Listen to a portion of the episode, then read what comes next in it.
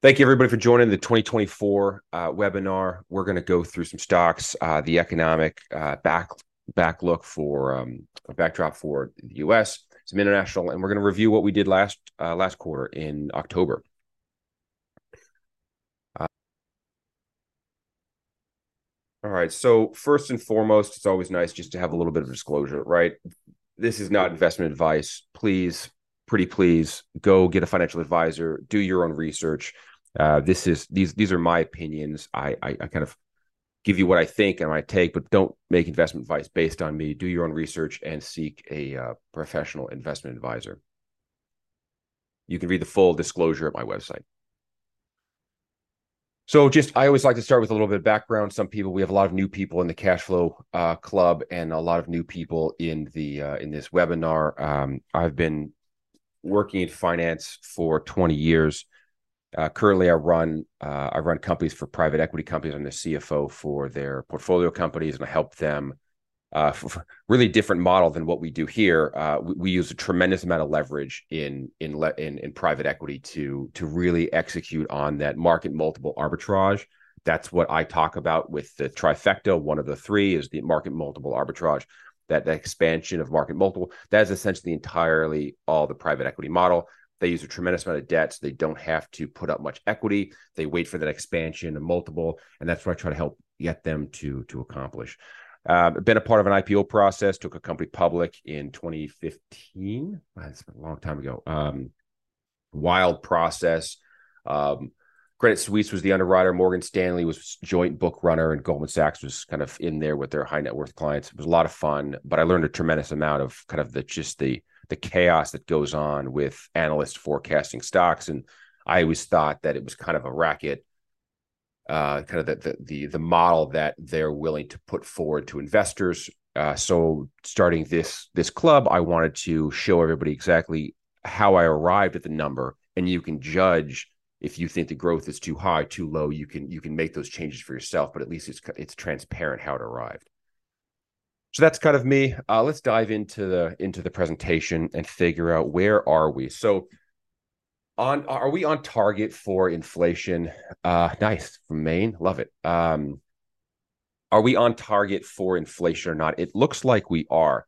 Um, and when when I, I took this clip here from uh, one of the governors, Chris Waller, uh, he's got a couple comments in his speech in January 16th. He said, "I believe policy uh, is set properly." it is restrictive and should continue to put downward pressure on demand to allow us to continue to see moderate inflation readings. So, as I said, I believe we're on the right track to achieve 2% inflation. And definitely this ch- chart looks like that. And, and, I've covered in the past how I think the Fed does, um, or at least the reporting boards do tend to manipulate the, the, the metrics, the, the benchmarks they use. They, they use a, um, kind of adjusted rent index. Uh, they love to exclude oil and food, which everybody has to use. So it, I think they do manipulate it a little bit, but it does seem like inflation is coming down. Whether it's, whether it's 3.3 or 3.5, it's moving them in the general direction. And then he continued. He said, uh, as of today, the data has come even be- come in even better. Real gross domestic product is expected to have grown between one and two percent in the fourth quarter, unemployment is still below 4%. 4% is what they consider full employment. Uh, and core uh, personal consumption expenditure inflation has been running close to 2% for the last six months. As a macroeconomist, it this is almost as good as it gets.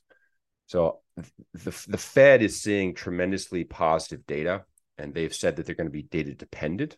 So if if the economy is is performing or the the inflation's coming down, would they cut rates? Um, and, and, I've been surprised at how how well the economy has handled the current interest rate environment. And in fact, when you look at unemployment, unemployment is still very, very low, uh, 3.7% at the rate. Now, the Fed's mandate is two things stable pricing and full employment. Um, th- we are still at full employment. So I would not expect the Fed to really start cutting rates if the economy is doing really well and unemployment is still at full employment, there's no reason to lower rates and to boost the economy. Um, so we, we, I think everybody that I've read has been watching this number in particular, and they're waiting for it to they're waiting for it to go up. And when there's a spike, then Fed the, the, Fed will begin cutting rates. In January, this number bottomed at 3.4 percent of unemployment. It's since in the last 12 months moved up to 3.7. Does that mean it's going to keep going? I don't know. It's going to flatline here. Who knows? we are seeing more unemployment and out or layoff notices for some of the big corporations this quarter. I think people are using these tougher economic times to kind of bundle up all the changes they would like to to make, kind of push it out the door and say, "Hey, we're we're adjusting with everybody else." So we might see that number tick up, and if it does, then I would expect the Fed to cut rates. But if it remains full employment and the economy is doing well, why would they cut? Um, so, an interesting uh, thing to to, to consider. When we look at what the market is expecting, and the reason we had a tremendous rally in in December is the the market as a whole assumes rate cuts are coming. And I think this is where you get to that divergence of of thinking. We need rate, we need the economy to come down and unemployment to spike for the Fed to cut rates. So, so it's like almost good news is bad news or bad news is good news. If if the economy starts to come down and, and, and retard or, or go into recession, the market's happy because they think they're going to cut rates and money's become cheap again. That's what they're anticipating. So any any bad economic news that comes out, the market seems to react favorably to.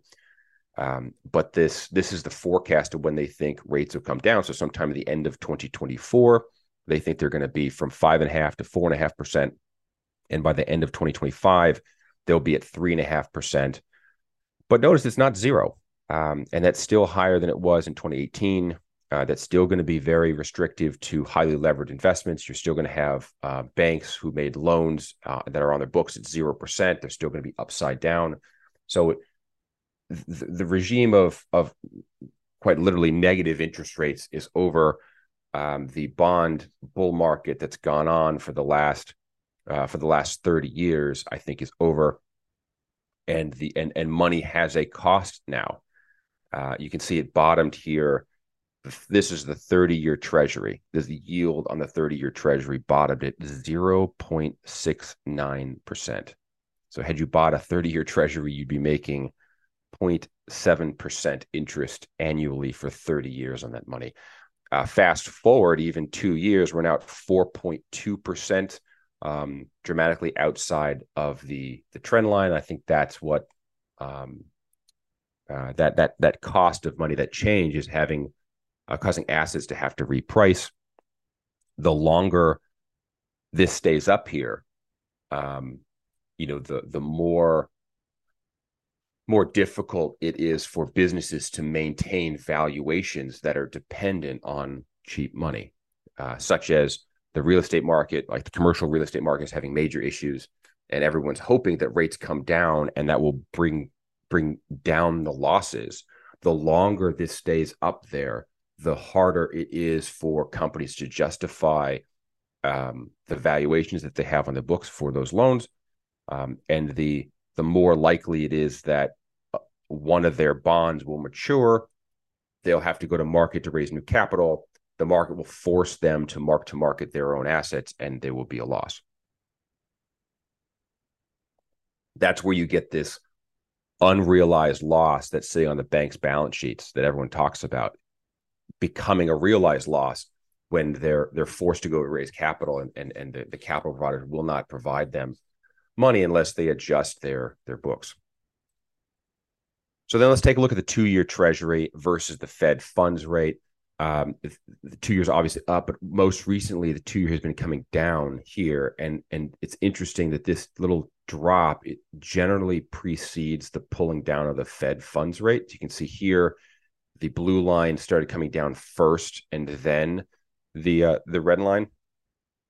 Same thing over here. We've got the blue line dropping slightly before uh, the red. Same thing over here. So it's the, the pattern has typically been there's a spike in unemployment the the market sees the movement in un- unemployment faster than the Fed can react with their meeting timing. Yields come down as as people think that we're coming into a recession, and then the Fed follows. So the the thinking here at least when when I when I watched the DoubleLine presentation, uh, which you guys should all go and and watch. Um, uh, Jeff uh, Gundlach is a, is a brilliant bond trader and investor. Uh, they're expecting unemployment to spike here in the next uh, quarter or so. So then let's just talk a little bit about where we are, kind of the state of the state of, of the U.S., uh, kind of the underlying backdrop of what we're, um, you know, the market landscape in which we're investing in. And I always think this is a really interesting chart. You've got this is the debt, it's leverage, so it's it's but it's relative to our GDP. So it's total US debt divided by the GDP. You get a ratio. In 1980, that ratio was 31%, very under levered. 30% of the econ- economy was, was levered. Over the last 40 years, the US, uh, Congress, various presidents, everybody has has continued to increased spending, which is stimulative to the economy, uh, financed by lower and lower interest rates over this period of time, all the way to now we sit at 120% of GDP. Uh, we have we have leverage of 120% GDP, so we're approaching three 30 trillion dollars of debt. GDP, most recent measure I could find is 23 trillion dollars.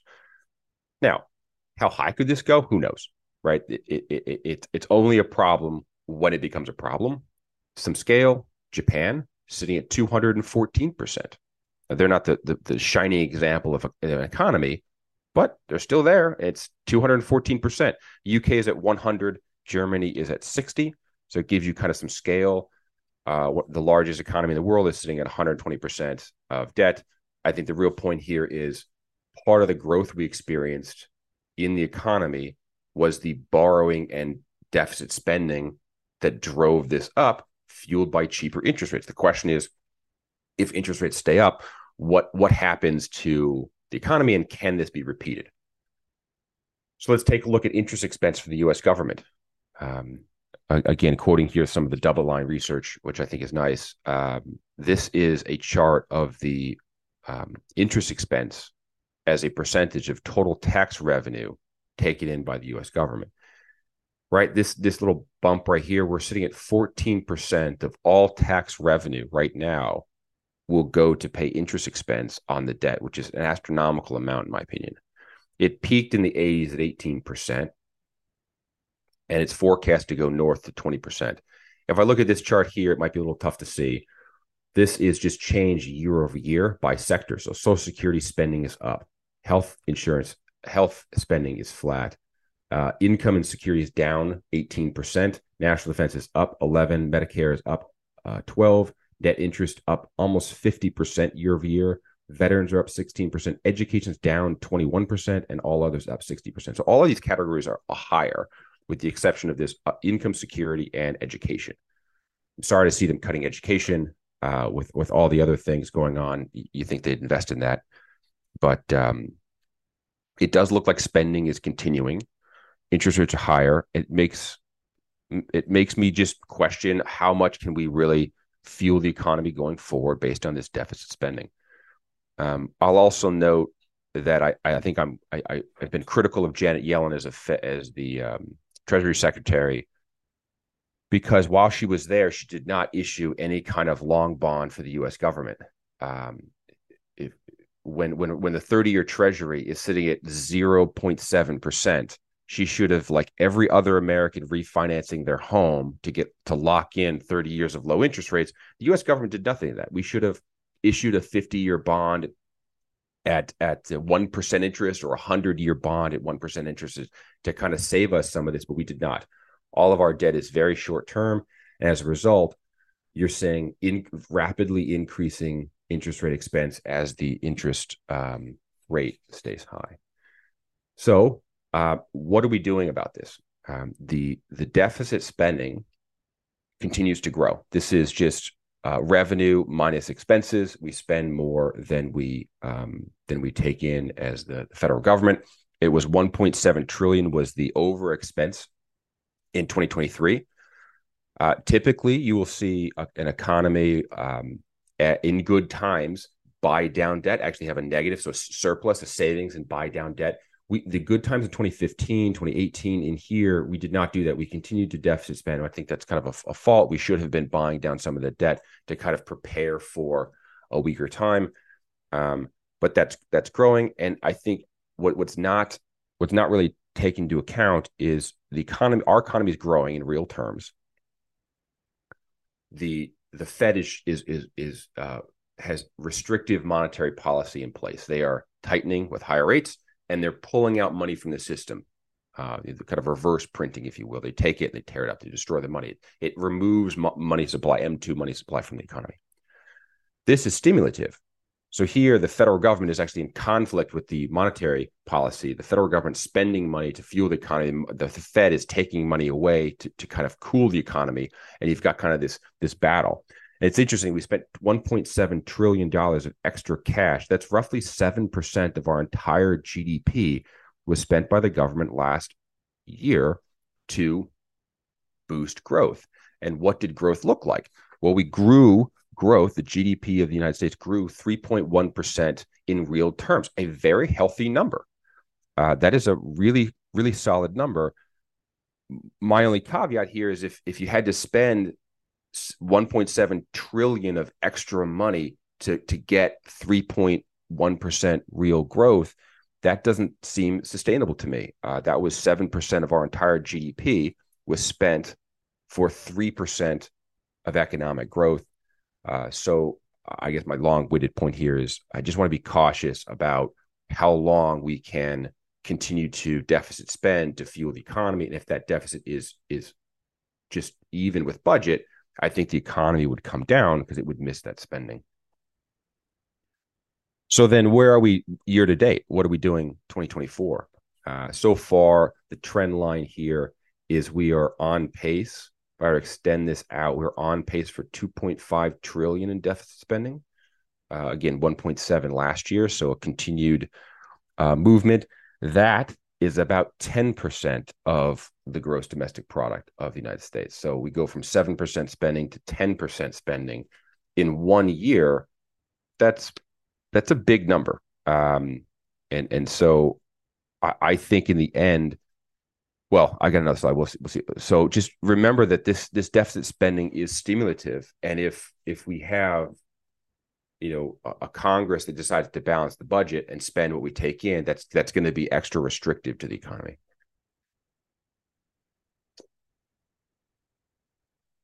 So what's the forecast? The gray box here. This is the CBOE, you know, the Congress's budgetary office saying this is what we think interest expense is going to be as a percentage of revenue. They are projecting 20% of uh, revenue will go to interest expense by 2032.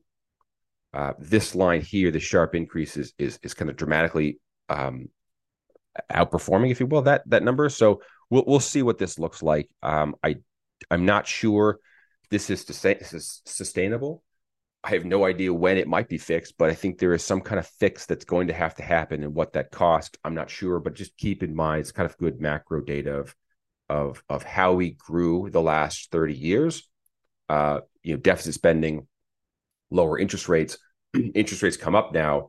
Can we continue that? Probably not. We need to find investments that can still have pricing power, that can still operate, gain market share in a landscape that does not have that stimulative federal funding that comes out uh, with with renewed and continued deficit spending.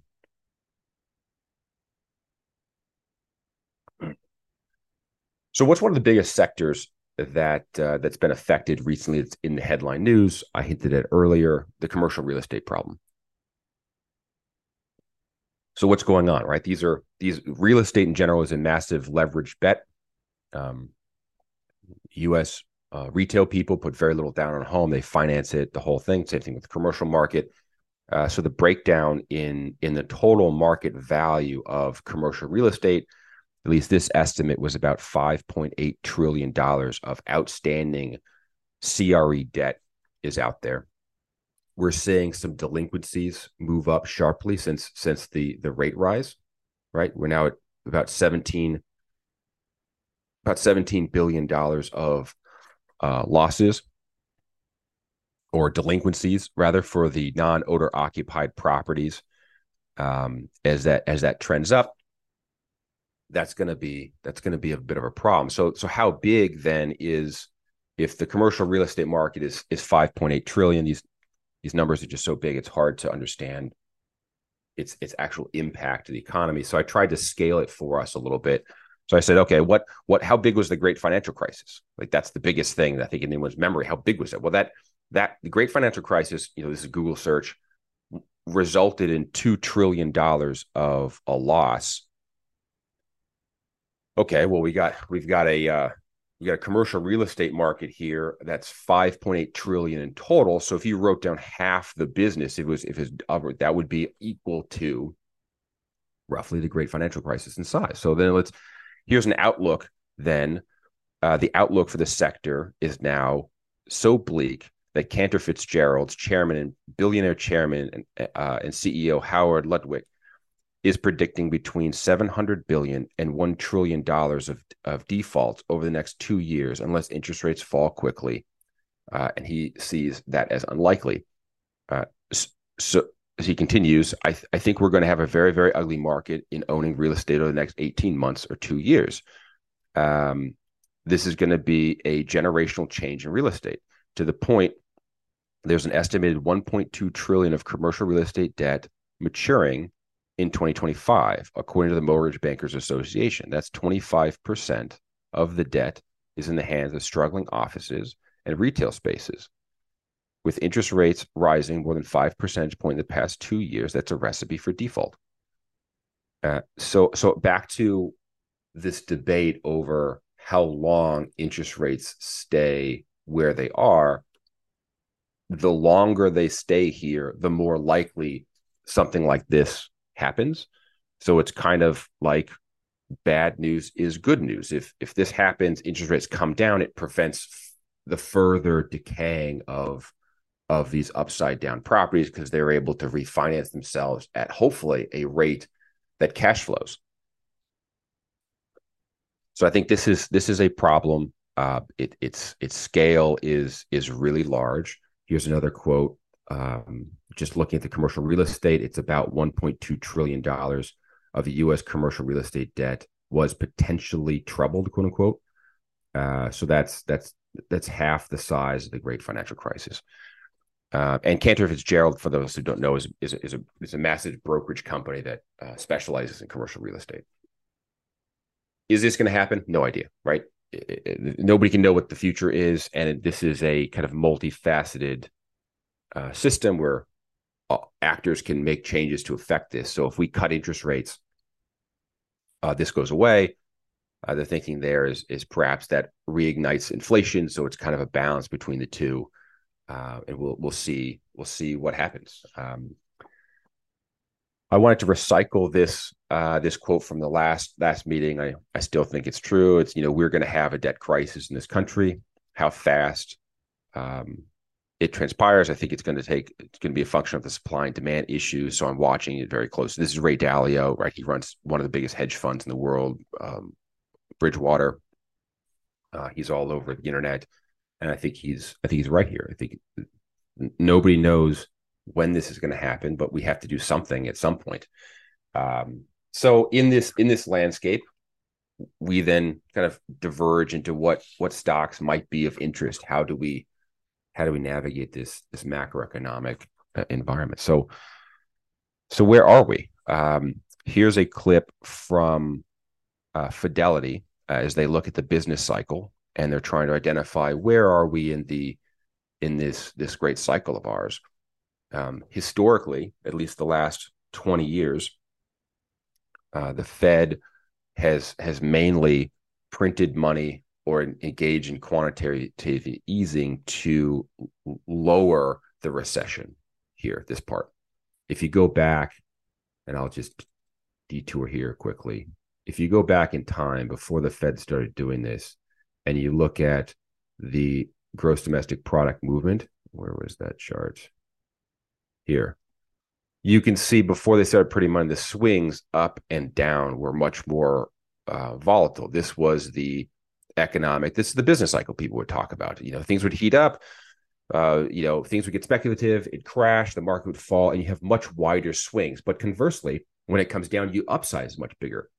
And a lot of a lot of young people took advantage of this coming out of school. You know, the market crashes, you're able to get into to, to, stocks cheaply, you're able to buy homes cheaply, and it rips higher. And the, the the the spread there was much much higher. But of course, nobody likes that when it crashes. So the Fed started it with Greenspan, really started manipulating how how much influence they have over the over the economy, and they've done largely a very good job. Look at the dispersion here. Now, economic growth is much tighter. It does not we, we don't allow it to run high. And conversely, if there's any kind of blip in the downside, we cut off the downside, which is nice, but that doesn't give an opportunity for people to buy really discounted, really deeply discounted real estate, stocks, bonds, all that stuff. The, it really cuts out a lot of the volatility um, as the Fed steps in and and saves us kind of every time from the um, from from the real downside. So I only say that because if we're looking at this this like downside here, I think right now the stock market is kind of looking through this. They're saying, hey, if it goes down, Fed cuts rate instantly, the, the market economy rebounds. So there's probably, you know, six months here of issues. So let's go ahead and just buy the stocks now. And that's what we experienced in uh in in in Q4 was everyone saying we're we're gonna have one, we're just gonna look right through it. And Fidelity is saying that we're kind of on the on the cusp of some kind of recession I think the, the trick here is how how much can they actually do? You know, they they can't cut rates to zero. We would have inflation again. So it's we'll see we'll see what they we'll, we'll see how they transpire. No one's really sure, but I think we are on some sort of edge of something. So what happened last last year? What performed well? So what what performed well is um, you know, equities did extremely well as, as, as people looked through the coming recession, or or in theory a recession could be coming. They said, well, if I, I hang on to it for you know six months, ride it through, the Fed saves their day, then the Dow Jones, S and P 500, either the Nasdaq up forty percent. These things were all driven by some of it was AI bubble, but the, the next of it is just looking through and believing the Fed is going to save us that this bad news is good news idea. If the economy comes down rates come down life returns t- to normal. That's that's what the the market is betting on.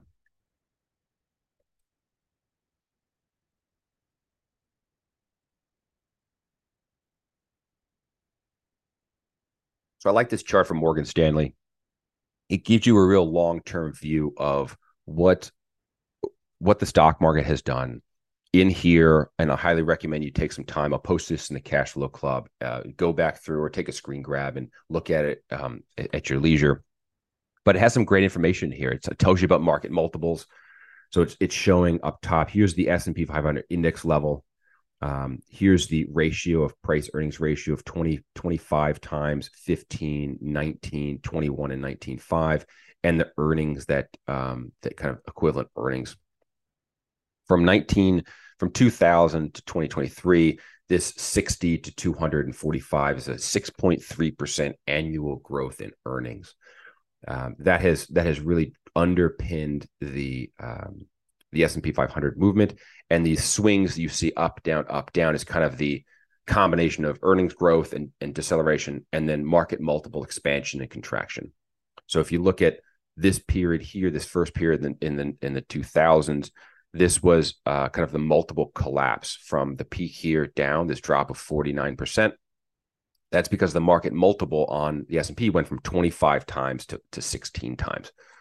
So now almost a halving of the multiple earnings themselves didn't fall all that much. And then from here this 100% return this rip here was mainly pure earnings per share growth. Uh, the, the market multiple didn't move a lot at all. 15.9 times down here 15.1 up here. So this is all just um, the the dot com, the Microsoftization of the the office landscape, where people continue to just use technology and grow earnings. That was a hundred percent return, and then the collapse here, right? That was market multiples went down, earnings went down. That was a great financial crisis. Both both collapsed, and you dropped sixty percent from that bottom. That four hundred percent rise. This is lots of stimulus earnings per share growth plus market multiple expansion from a low of 10 to a high of 19. So you got a doubling.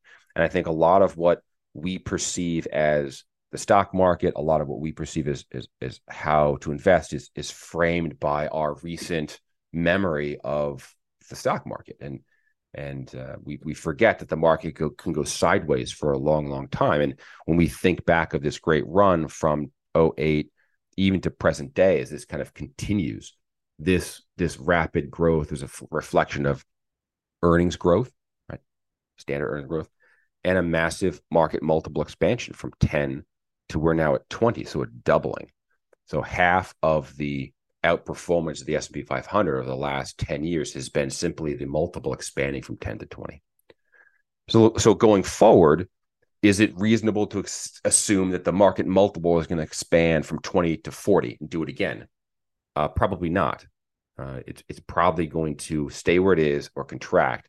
That means that stock performance is going to be based primarily on earnings growth, not the market multiple expansion, albeit a few uh, stocks here or there that you might be able to pick off.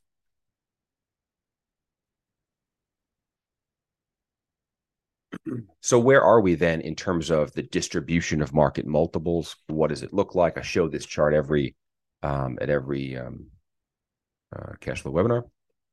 This is the 30 year standard deviation of the, the, the earnings multiple. And you've got kind of like a, a box grid up here that shows various different um, valuation metrics, PE, CAPE, dividend yield, price to book. All of these at the latest measure are above their 30 year average. So we are saying, hey, we're we're at the you know kind of one standard deviation away from the mean. Um, we, we we tend not to hang around the two year the two standard deviation too much.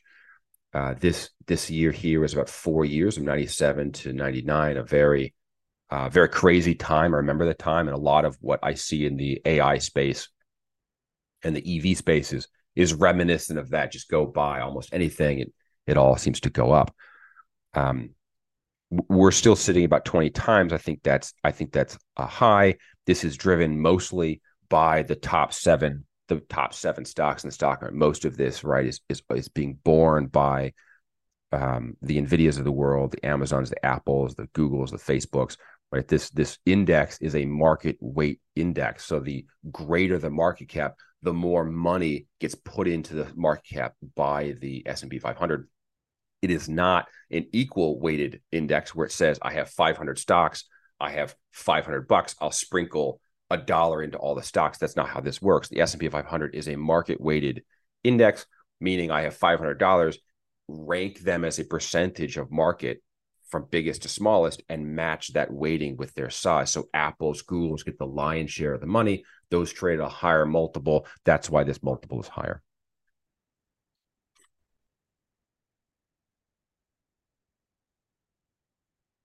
One thing to note, I can't get into it too much, but I think it's interesting just the international valuation. So while the while the US has continued to rip higher, the international stocks have not done well relative. Uh, and the price earnings ratio, well, well, we're sitting at a one standard deviation above the 30 year average. These guys are two standard deviations below the average. So um, th- th- there might be some kind of value out there that you need to you need to look at um, as as you're kind of shifting around and looking around the world where to where to put capital. Um, it, it, it, I think the U.S. is definitely a crowded space.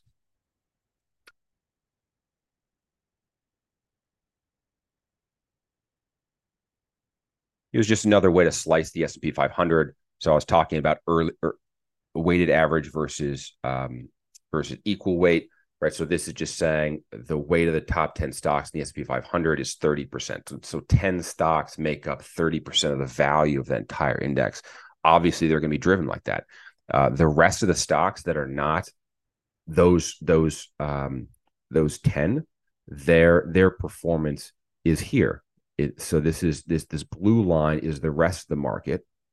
This top line is just the top 10 stocks, 60% of the gains since 2023.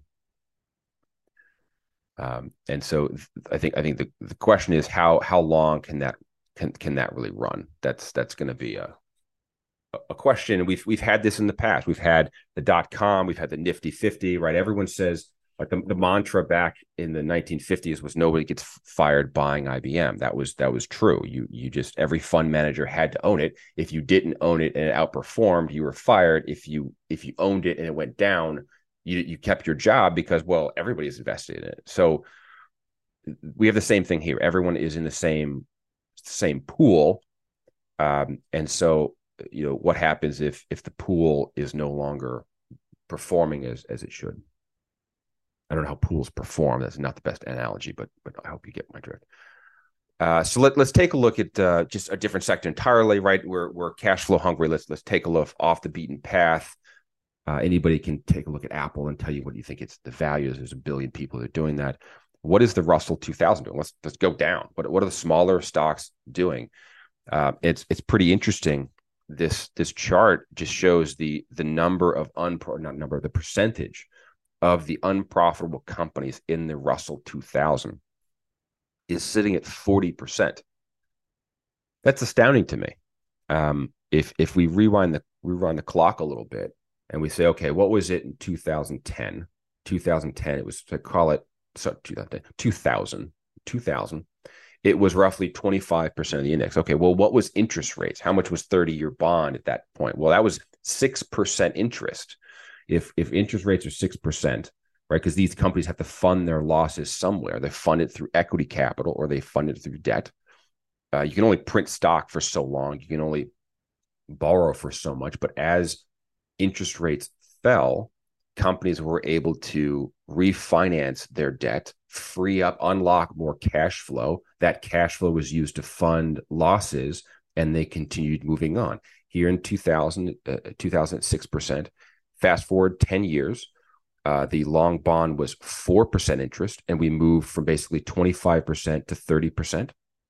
Fast forward to the to the peak, the absolute peak of um, uh, the losses 50% over half of the of the, the Russell what was operating a loss. That was a low point of the 30 year at 0.07%. And now this has come down as interest rates have gone up, we're sitting at 4.2% is the current rate, and you have 41%. So, this, what I'm trying to say here, I'm long winded, apologize, uh, is just that the interest rates affect how long uh, unprofitable businesses can remain uh, solvent. And if, if, if, if rates stay here, then at 4.2%, this, this percentage here should fall and you should see about another 10% of the Russell 200 enter some kind of restructuring phase, go bankrupt because at 4.2% with the with a 30 years is currently they should be sitting at about uh, 30% of the um, of the Russell should be uh, should be unprofitable, not 41%. So that that means that we have to be very careful when we're looking at companies that are small or any company, right? But but just this particular sector uh, there's a lot of garbage in there, and you have to sift through a lot to find anything that's decent.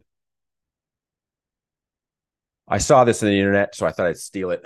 Uh, NVIDIA laid on top of Cisco uh, in the 1990s. So this is, um, you know, the first the first boom here was just the semiconductor, uh, the the gaming boom, the the Bitcoin craze. I have to have this is the only processor I have. It's going to the moon, and then oh, Bitcoin crashes. Oh my God, it's it's down uh, fifty percent. And then, hey, here's a new here's a new theme, AI. Oh, that's clearly going to go to the moon. And then, boom, it just absolutely blows up. The, the stock is even higher than this now. This is an old chart. This is only four hundred and seventy one dollars. But but it, it, it's going to come down. It's just a question of of when. And I just would hate to hate to own it when it falls because everybody rushing to the door, you are not going to be the first out of the gate. None of us are sitting in front of our terminal all the time. Hopefully not if you're a value investor, right? Um, none of us have the connections to Wall Street to be able to front run people or to get the, the smell the the panic happening. Uh, a lot of the retail people get uh, you know hole in the back because we have nine to five jobs. We don't get the reports until next week, or you know, kind of get around to it, and by then the stock is t- created. So I'd be very careful with um, with speculative stocks like this. I thought it was brilliant that uh, you know Tesla had their earnings announcement uh, the other day, and people Uh, they missed they missed growth, and Musk's comment to that was that they are quote between growth waves, which I thought was the most hilarious way to say that the stock was down uh, or the, the earnings are down. And we're not down. We're we're between growth cycles or growth waves, which I'm pleased that's if I could make a bumper sticker to that, that's fantastic. Uh, the man is uh, very talented, uh, and he says what he, what's on his mind. It's good, good for him, I guess. Uh, so, so where's all this money going? So, what are, what are people doing with their cash? Well, they're sitting in in in, in cash. Uh, Six trillion dollars are in money market funds uh, that continues to grow as as interest rates uh, stay up there. You're getting paid to wait. I, I got a ping.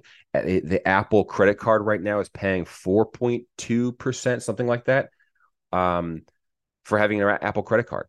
Uh, that's amazing. And they are, Apple is reacting to interest rates faster than traditional banks. A, a, lot of the biggest problem here is banks are trying to create earnings they they the bank's earning is the spread and interest between what what they can borrow and what they have to pay out for. They can borrow now now at a higher rate or they're getting money on a higher rate uh, 4.2% and they're paying us for our savings accounts next to nothing still. That's how banks earnings are growing is they're just holding our consumer back Apple and others whose business is not banking are doing customers or service by pegging their returns direct much more directly to money market funds and they're they're helping customers out. I really like that.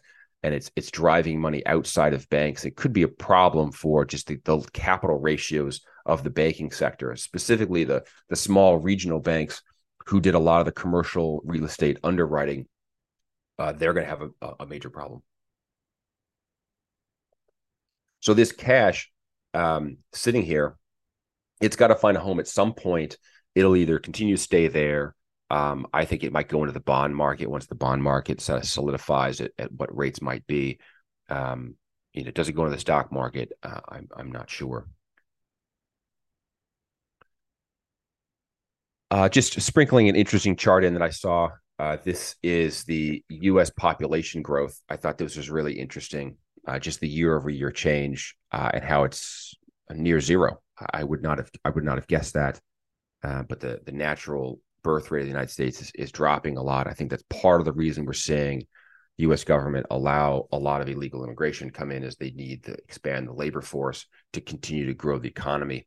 If you if you break out the GDP function, the, the equation that that equates to GDP, uh, labor is a big piece of labor consumption net exports and investments are the the four components. The labor piece uh, for us does two things. Uh, it combats this which is deflationary. If population declines it's deflationary. Everything comes down. That's a huge problem. When debt is continuing to grow up you can't have you can't have the economy declining and debt growing. That's the fastest way to, to bankruptcy. So to combat the low birth rate this is just me speculating. I think they're just saying hey we need labor force. Uh, so you're getting a lot of working age males coming into the United States, um, and and that for them is going to prop up the labor market, expand GDP, uh, and to take off pressure from wages because you have a greater supply of working age people. Um, so, so I, I think that's why we're seeing this this issue uh, happen at the borders. People, um, as, as, politicians, look at this data and figure, how do we continue to grow the economy? That's just one way to grow it. Good, good or bad. I'm not passing judgment. I'm just saying, technically, that's that's how it, you can grow it. Um, let's take a look at uh, the mortgage, uh, the mortgage market before we get into kind of some specific stocks. Um, 23 year low home sales as mortgage rates touch off uh, new recent highs. So, uh, as I said at the outset, real estate is a leveraged bet, and and and every most everybody uh, buys a home with leverage, and the home price, the price at which you pay for the house, is established by how much you can afford on a monthly payment. That monthly payment is determined by the interest expense or interest rate on that on that mortgage. So, no surprise mortgage rates go up uh, uh, only slightly. This is a 4% increase, right? That's not that big, a 4% move. And it absolutely just devastates demand for housing. Uh, so we'll we'll see. The question here in housing is: Does it stay up here? Are we staying elevated for a period of time like this? If we stay elevated um, up here, then then demand for housing will continue to be at an all time low. If if if they cut rates because the economy comes down, then it gets cheaper. But then if people don't have jobs, they don't buy houses. So so I think this one is still um, it can go lots of different ways, but it's it's a very interesting uh, a couple couple different changes to the real estate market.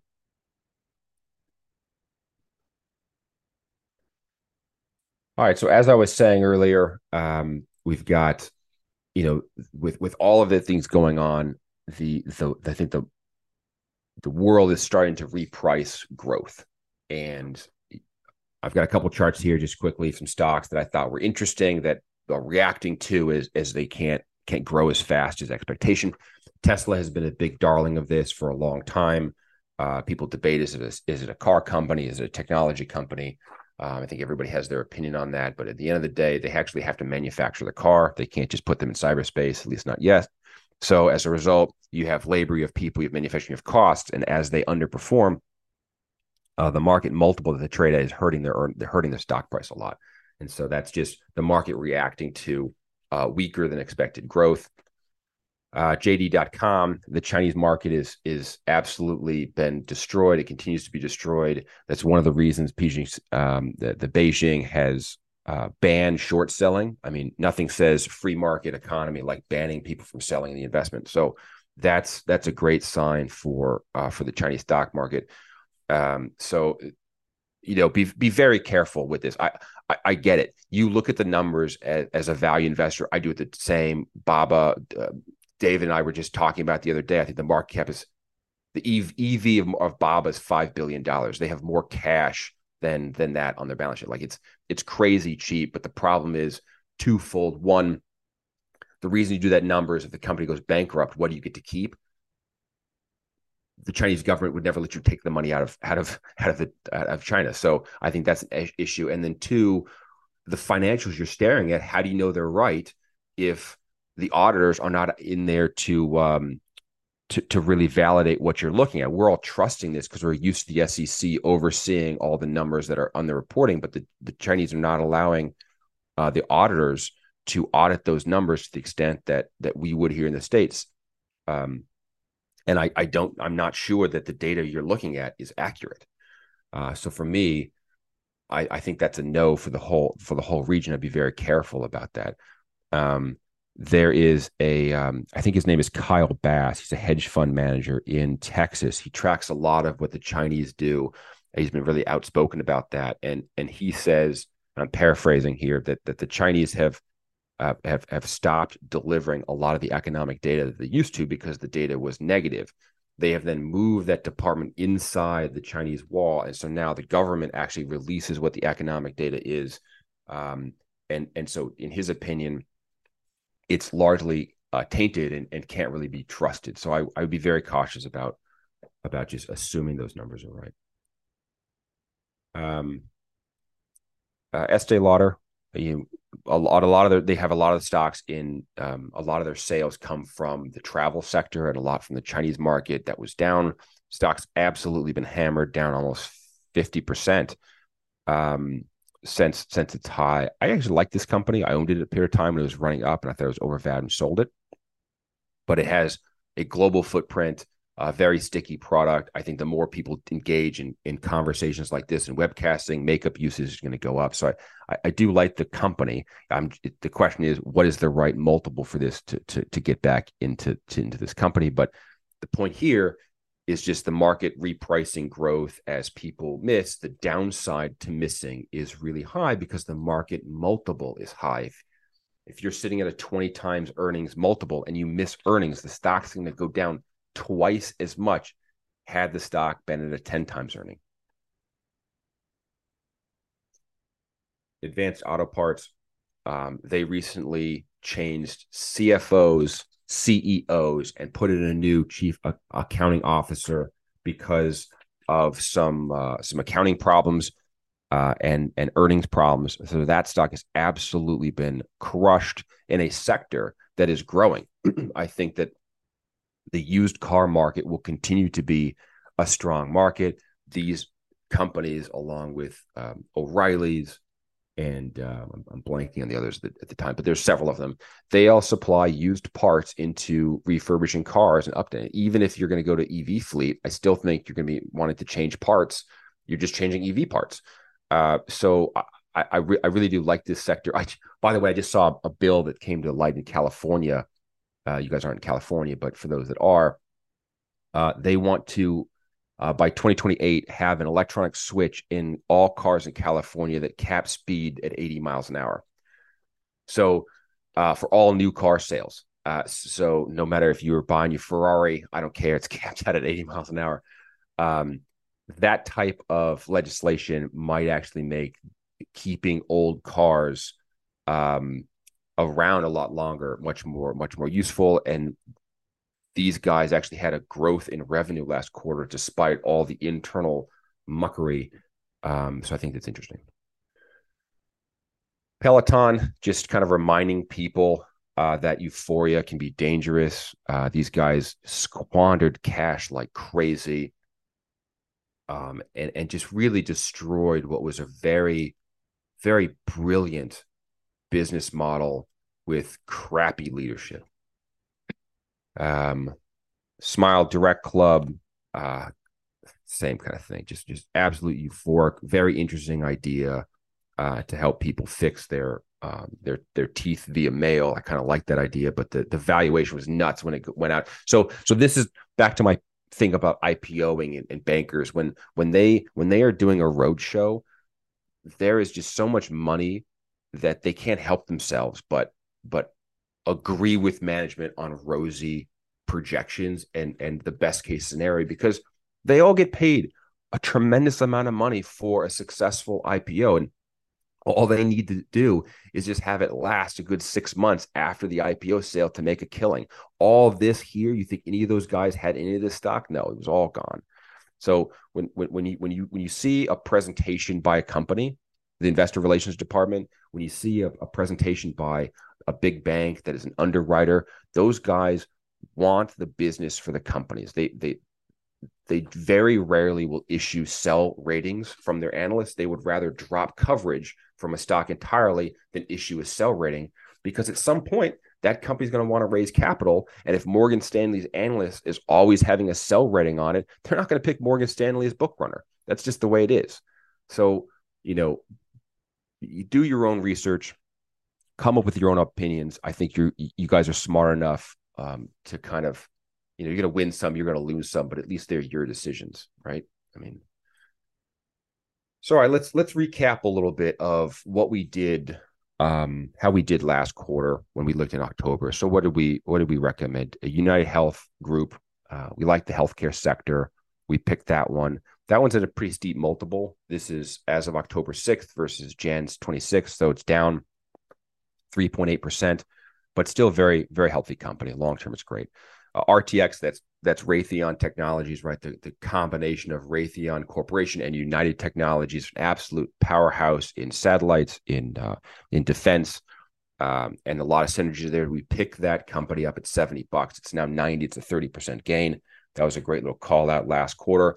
Google, we thought uh, was was cheap, picked up 10.6% there. Target, Target got absolutely destroyed with some of the looting that was going on. Um, and they had and they they missed they missed earnings and was absolutely punished. We picked that stock up and made 37% growth in a quarter on Target, which like people fall asleep when you say target. So uh, that's that's really really interesting. Great call by by the group and applied materials, nineteen percent up since we called it last time. CVS uh, has not done as well as we had hoped. It's up six percent. Uh, I think a lot of the the thievery that's going on in, in various states uh, is really really hammering their retail market. Um, but but long term, they are moving into the healthcare business, so they should eventually get a higher market multiple. That's the theory, and and uh, be more like United Health um, Group.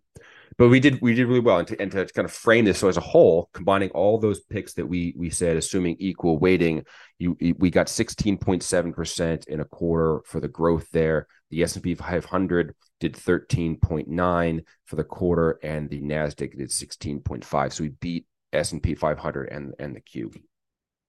and the triple Q. Um, and so what I'll leave leave you guys with before we get into the actual stock picks for um, for this quarter, um, I want to leave you with a couple parting words here. Um, Mark Twain, this is a favorite quote that um, Howard Marks talks about a lot, who runs Oaktree. If you guys aren't following and reading his newsletters or listening to his podcast, there's a podcast for Oaktree. I highly, highly recommend you listen to it. It's phenomenal advice by a man who's been investing for 50 years. Um, uh, so it says, uh, it ain't what you don't know that gets you in trouble. It's what you know for sure that just ain't so. And that's Mark Twain. That is so true all of this front stuff that we talked about at the economy is great stuff. I don't know what that means for tomorrow. So, uh, you know, try and humble yourself. We're going to win some, you're going to lose some. Uh, but but remember that that betting on what you think for sure is the best way to to, to fail. Uh, and then I like this quote: uh, "To make money in the stocks, you have to have the vision to see them, the courage to buy them, and the patience to hold them." That's George F. Baker. Um, he's from 1840 to 1931. At the time of his death, he was the third richest man in the United States, behind um, Ford and Rockefeller. Uh, George Baker, uh, railroad and banking was his uh, was his industry. So, um, all right. Thanks for thanks. That's the main presentation here. We'll uh, we'll dive in now to the um, to the to the to the stocks to review in the cash flow for next quarter.